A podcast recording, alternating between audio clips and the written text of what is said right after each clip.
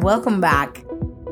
I was looking at the calendar the other day and cannot believe how close to General Conference we are.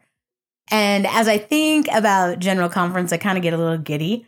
Those of you who know me personally and know me well know that I am a General Authority super fan and that I absolutely love General Conference. Now, one of the things I've learned is that people love General Conference for different reasons. If you were to ask my kids, they would say that they love it because it's pajama church. They literally would wear the same pajamas for a solid 48 hours. Plus, if I didn't require that there was a shower somewhere in there. They also love it, and, and I love it because there's always good food and really good snacks. And I like the spring conference because it's usually close to Easter. This year, General Conference is falling on Palm Sunday but it means that we're going to have some fantastic Easter snacks, whether it be those great chocolates. My personal favorites are the ones that come in the blue bag and they are blue and pink and yellow hard shell and the cho- oh man I actually hid two bags of those last year from my children, but absolutely love all the things about conference. As I was thinking about that and getting giddy about the foods and the snacks and the activities and the fact that I can wear my pajamas, I began to really contemplate the question what is the purpose of General Conference? Why would we suspend going to our buildings and take two days, roughly 10 hours if you watch all of the sessions, and block that out twice a year. As I thought about that, the very first thing that came to my mind was the idea that it's an opportunity to provide us with what Christ would have us know today. One of the key purposes of General Conference is to ensure that you and I have what it is that the Savior needs us to know, like in real time, right now, today. I was talking with one of my older brothers recently, and he reminded me of a saying that my dad would often use. I can't even count how many times that my dad used this saying, but one of the things that he would talk to us about when we were having family home evening during halftime of the Monday Night Football is he would say, The test of each generation is how well they follow the counsel of the living prophet. The test of each generation is how well we can follow the living prophet. So, why do some people get like a boatload of things out of General Conference and others can watch General Conference and go, yeah, that was great, but it, I, I don't know that anything really applied to me? Have you had those kinds of conversations where you've walked out of a, a conference session and some people are like, yeah, that was the best meeting ever. And others are like, yeah, what, what ofs? That's two hours of my life. I'm not going to get back. So I began thinking about that. And I think it really applies to where we're at this week in Come Follow Me because we have the opportunity to dig really deep into parables. In Matthew chapter 13, there are at least seven parables that appear in this singular chapter. And that's a whole lot of things to try to unpack, right? In Matthew chapter 13, we find our first parable in verses 3 through 9, which is the parable of the sower. Now, what I love about this parable is in the same chapter, the Savior gives us an explanation of the symbolism inside of the parable. Because if you remember, a parable is something that is taught in a comparison to something else, right? Like an object lesson or a comparison. So here in Matthew 13, our second parable is found in verses 24 through 30 and then an explanation given to us in verses 37 through 43, which is the parable of the wheat and tares. I absolutely love this parable, but I think it's because I grew up around wheat farms. Wheat and tares mean something a little bit different if you have that kind of background. In Matthew chapter 13, verses 31 and 32, we find the kingdom of God is like a mustard seed. In verse 33, he teaches us that the kingdom of heaven is like leaven. Verse uh, 44 of that same chapter, the kingdom of heaven is like a treasure. Matthew 13, 45 through 46, the kingdom of heaven is like a pearl of great price. And we finish it off with Matthew 13, verses 47 through 50, the kingdom of heaven is like a net. So here he is in these verses teaching in parables. And I love that in the middle of all of this, the disciples come to him with a fantastic question. He's just finished with his first real solid parable, the parable of the sower, which I'm confident will be covered in a Sunday school lesson or a family home evening near you. So, in this parable of the sower, verse number 10, the disciples say this, verse 10 And the disciples came and said unto him, Why speakest thou unto them in parables? Now, I love the question, right? Because they're just straight up like, why are you talking in a parable? Why don't you just tell them straight up what it is that you want, want to say? So you got to love how the Savior responds in verses 11 and 12. He answered and said unto them, Because it is given unto you to know the mysteries of the kingdom of heaven, but to them it is not given. Verse 12, Joseph Smith translation. For whosoever receiveth, to him shall be given, and he shall have more abundance. But whosoever continueth not to receive, from him shall be taken away even that which he hath. I love his explanation. Verse 11 To you, it's given to know the mysteries, but to everybody that's listening, maybe not. Because why? Well, for whosoever receiveth, you're going to get more. And if you choose not to receive, not only will he stop giving it to you, but I love this, it's like you start to forget. Now, think about that. You may have people that you know and love that have left the church. And have you ever heard them start to talk about things going on in the church as though they remember and they know? And as you're listening to them, you're like, it is totally not how it is. I have had those conversations. I don't know what you're remembering from sacrament meeting, but the last time I went to sacrament meeting, which was Sunday, this is how it went down, right? It's that idea also of where much is given, much is required. And as we gain more knowledge, we also gain with that more accountability. And so I love the Savior's teaching in parables because of verse 13. Therefore speak I to them in parables because they seeing see not. In hearing they hear not, neither do they understand. So what that does is it actually changes the accountability level for the listener. Because if I understand what he's saying, guess what? I'm accountable. I am accountable to what it is that he's teaching. If I don't understand what he's saying, then I've missed part of what is going on in the parable.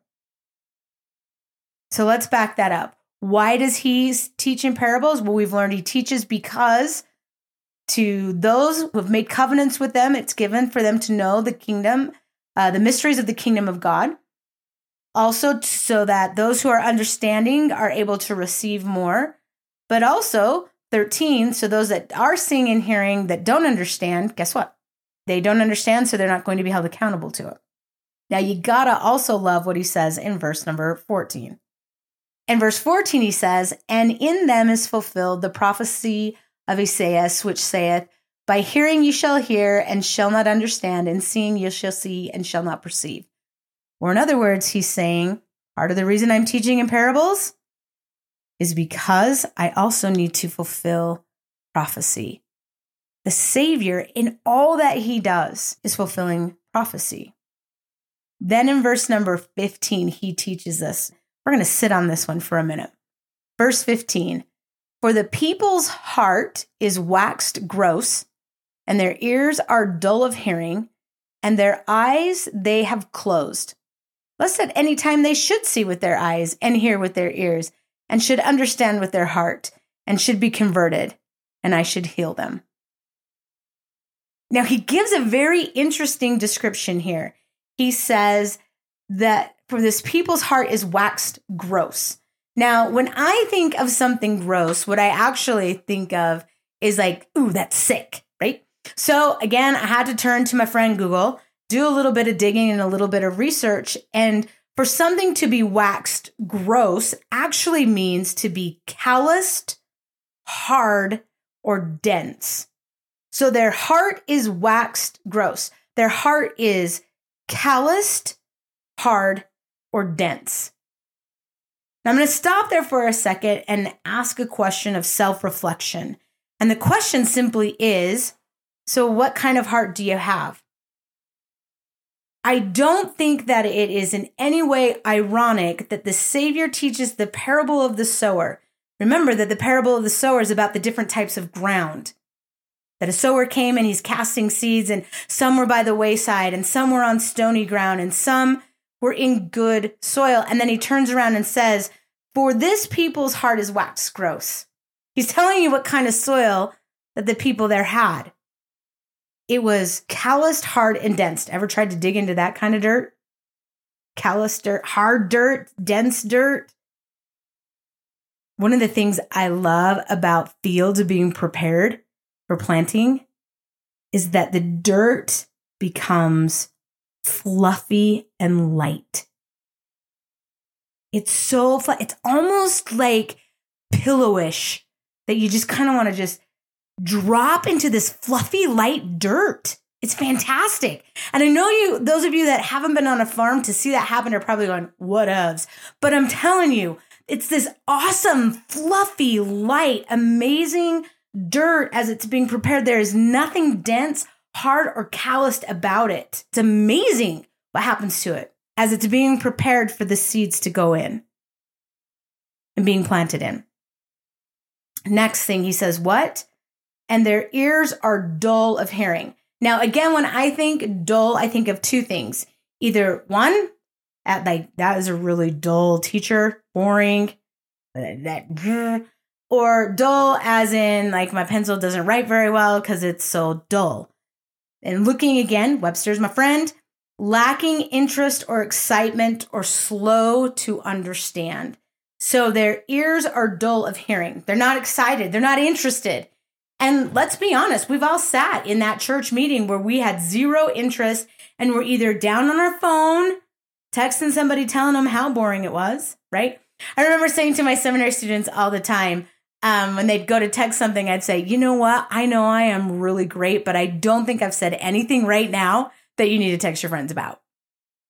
Like, I'm confident none of you are like, whoa, Shoop is ripping it up in seminary today. I just got to tell you what she said. Yeah, no, uh uh Nope. No, the reason you're on your phone is because you are dull of hearing. You are lacking interest or excitement or choosing to be slow to understand what's taking place around you. And then clearly the next one is pretty straightforward, right? Because he says that their eyes they have closed. And then I love that he says, less at any time they should see. Now, eyes that they have closed turns it into that idea of seeing, right? So are we seeing, but not really? Are we hearing things, but not because we're dull? Are our hearts calloused? I had the opportunity to go to the eye doctor recently. It was a very much needed appointment, probably like, I don't know, maybe it was 60 so days ago. There was a really bad snowstorm and I was driving and driving in snow often feels like you're like at hyper speed, right? Like coming at you. And as I was driving in the snow, I realized I couldn't see very well. So I was really glad that one of my passengers was a licensed driver and I would not drive home because I could not see clearly where it was that I needed to be. Well, I noticed after that evening that I couldn't like see clearly at my computer. I wear contact lenses. I have since I was 12. And I was finding that I needed my reading glasses almost all the time, no matter what I was doing. And I couldn't figure out like what had happened to cause my eyesight to deteriorate so quickly. Well, I went into the eye doctor. And in the process of going to the eye doctor and having contacts, I have to have my exam basically twice. I have it once with my contact lenses in, and then he has me take out my contact lenses and I have the exam a second time. Well, it starts with the, you know, cover your left eye and read the signs down, uh, you know, clear down. And I joked with my kids, I've memorized the signs, like, here are your answers. It's E, you know, V, T, O, B. Anyway, so I do that. I cover my left eye and I go to read with my right eye. And I am not kidding you. I couldn't read a single line that was on the wall down there. And so he flipped the slides. He's like, How about this? And I could only read the very biggest one. And I was like, Well, no wonder I couldn't drive in the snow. No wonder I'm wearing my glasses.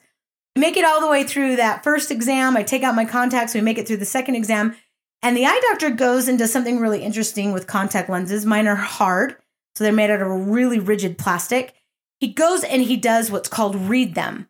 And he reads them to make sure that they're not warped, to make sure that they're writing on my eyes correctly. So he went and he read my contacts and he came back in and he said, Okay, Candis, uh, put these back in and we're just going to sit here for a minute. as we're sitting there for a minute, he then hands me back the cover for my left eye and he says, Cover your left eye and read that.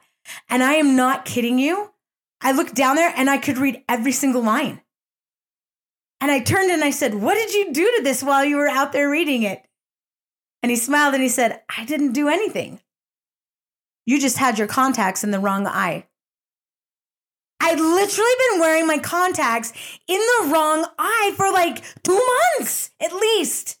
At least two months, trying to like see. And we had a really good laugh. And then what I love about my eye doctor is that he also is currently serving in the stake presidency. And we began to have a conversation about faith and about trials of faith. And he said, You know, Candis, sometimes trials of faith are a little bit like you and your contact lenses. We, we create our own problems. And I laughed and I said, So my prescription is the same. He saw, Oh, yeah. Yep. Your prescription, your contacts are great. It's you that had the issue.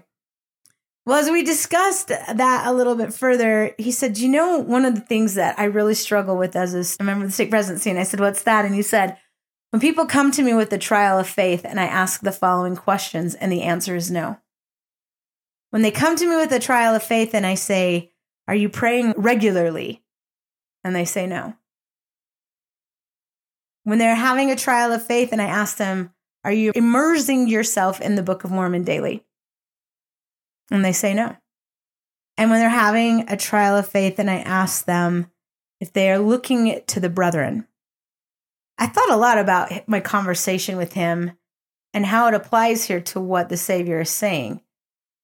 Because it's very easy to get caught in seeking knowledge in the wrong places. I love what Elder Eddy in October conference said. He said, quote, we will come to discern that, as helpful as other sources may be in our study of the Savior and the words of his prophets, they must never become the replacement for them. We must drink deeply and often directly from the source. Close quote. We will come to discern, as helpful as other sources may be in our study of the Savior and the words of his prophets, they must never become the replacement. Why? Because when we individually drink from the words of the Savior via the scriptures, via the counsel of the living prophet, we begin to strengthen a muscle that all of us need to strengthen more, and that is our testimony. Our individual testimonies of Jesus Christ are essential. We cannot and should not be living on borrowed light. So here you have the Savior saying, I teach in parables so that the right people hear it and the wrong people, the people who aren't prepared, don't have to be accountable and gain that knowledge. But all of it is so that we come to know Him better and what it is that He would have us do. So, really, why is a testimony of Christ and His teaching so important? Well, I immediately thought of Revelation chapter 12. Now, I'm confident most of you aren't like, yep, I, to- I totally thought of that. In fact, I love the book of Revelation. But a lot of people like the book of Revelation, but a lot of us don't really know what's going on in the book of Revelation. It just is like, it's like some cool stuff, but I don't know what it means. Well, I love that Joseph Smith knew that about us. And in praying and asking about the book of Revelation specifically, he received some translations. And my favorite Revelation translation is Joseph Smith's translation of Revelation chapter 12. And in chapter 12, we get some amazing things that happen. He basically teaches us real quickly about our pre earth life and really it encapsulates the plan of salvation. Let me show you what I mean. So we're in Revelation, Joseph Smith translation. So if you've got like an actual physical copy of the Bible, it's like page 803. I bet you guys didn't think I was actually using a paper copy of the Bible, but I am. So it's on page 803. And this is what it says And there appeared a great sign in heaven in the likeness of the things on the earth a woman clothed with the sun and the moon under her feet, and upon her head a crown of 12 stars. Okay. we could really pick this apart, but the woman is the church, 12 stars, 12 apostles.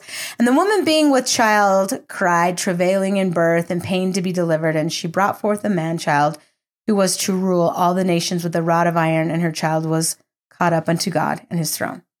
Christ is who rules the church. Verse 4 And there appeared another sign in heaven, and behold, a great red dragon.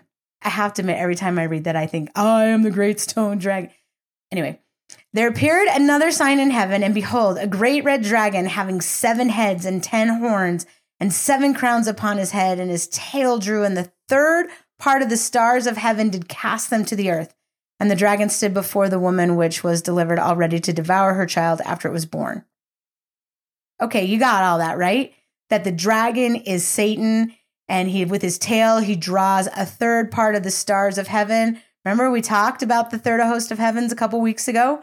about how they, you know, I am legion, right? And they were and they got cast into the swine. I mean, that verse four, it's got a lot going on. Verse five. And the woman fled into the wilderness. Oh, yeah, dark ages and apostasy, where she had a place prepared of God that they should feed her there a thousand two hundred and three score years. And there was a war in heaven. Here we go, pre earth. There's a war in heaven. Michael and his angels fought against the dragon, and the dragon and his angels fought against Michael. I love this. And the dragon prevailed not against Michael, neither the child nor the woman, which was the church of God, who had been delivered of her pains and brought forth the kingdom of our God and his Christ. Neither was there place found in heaven for the great dragon who was cast out, that old serpent, called the devil, and also called Satan, which deceiveth the whole world. How many people are going to be deceived by Satan? Whole world. Guess what? Sometimes I get deceived. I'm confident you've been deceived recently. We all eventually, in some form or shape, are deceived by Satan.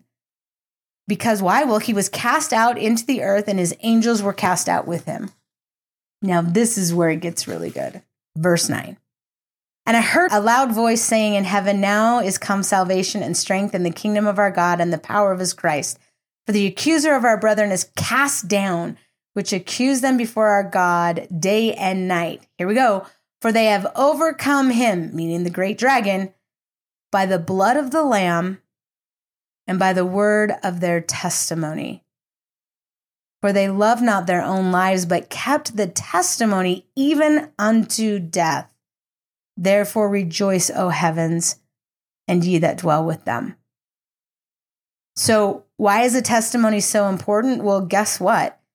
there were two things that helped the righteous win the war in heaven the atonement of Christ and their individual testimonies. Did you know that? The war in heaven was won via the atonement of Christ and the individual testimonies. So, if you want Satan out of your life, what do you have to do? Well, you got to exercise your testimony. You have to figure out how to exercise your testimony. You want to win in the game of life? Exercise your testimony. You've already used it to win before. That's what got you here. You simply have to use it again.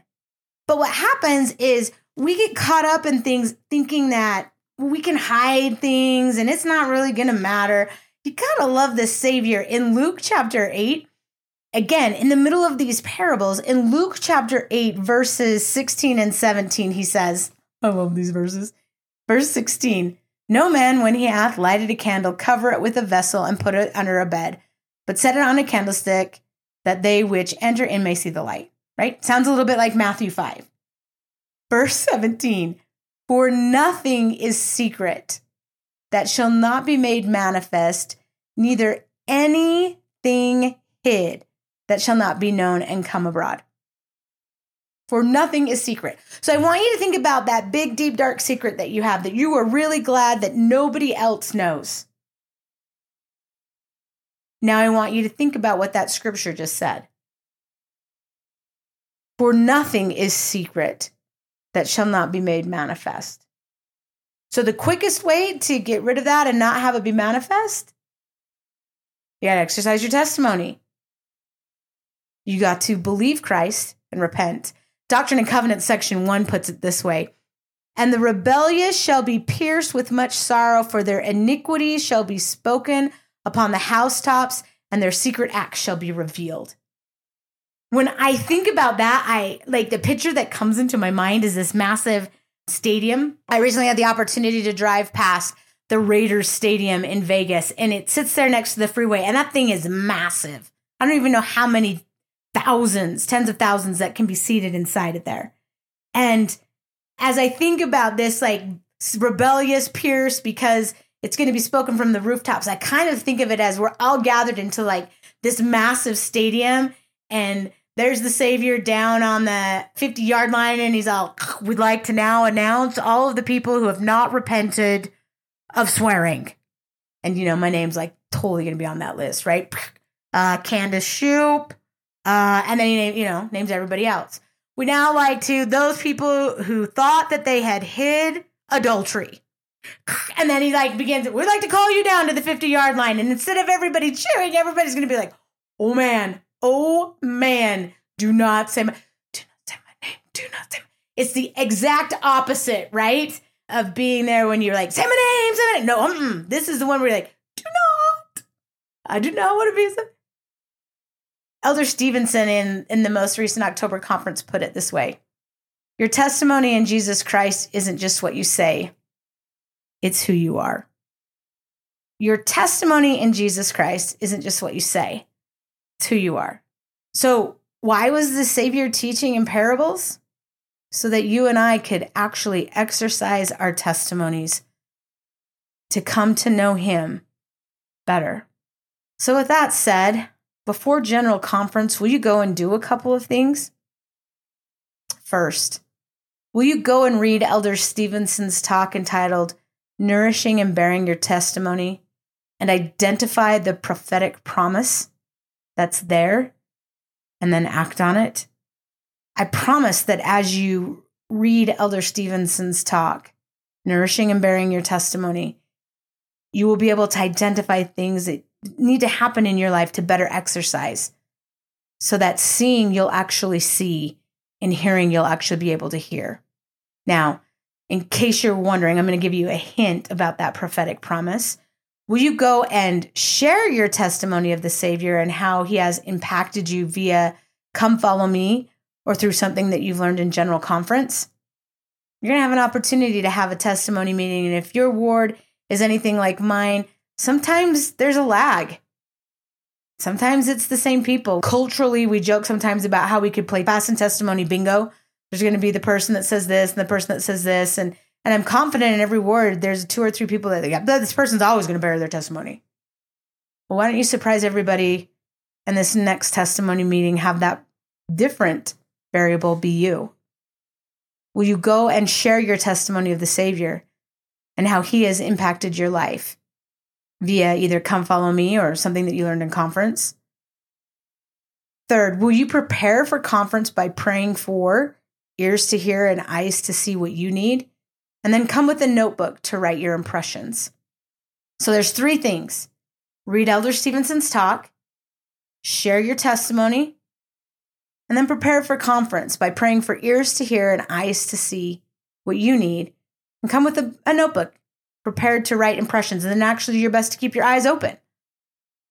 Because you can't study Lehi's dream and learn from President Nelson at the same time. So, once you've done those things, will you share? I can promise you that if you do these three things, you will feel an increase of the Savior's love and come to know Him better and see something that maybe you haven't seen before.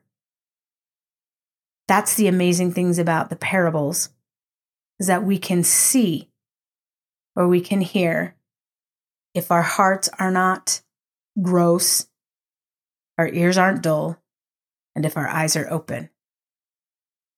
Keep your eyes open. There's something amazing to see. Have a great week. Take care. Thanks for listening to this week's episode of Go and Do. If you enjoyed it, please leave us a review. If you didn't, it's all good. Please come and follow along with us on Instagram at Go and Do Podcast. Go and Do is written and hosted by me, Candis Shue, and produced by Cami Fisher. Thanks for being here. And until we talk again, have a good time. Don't be a good time. See you soon.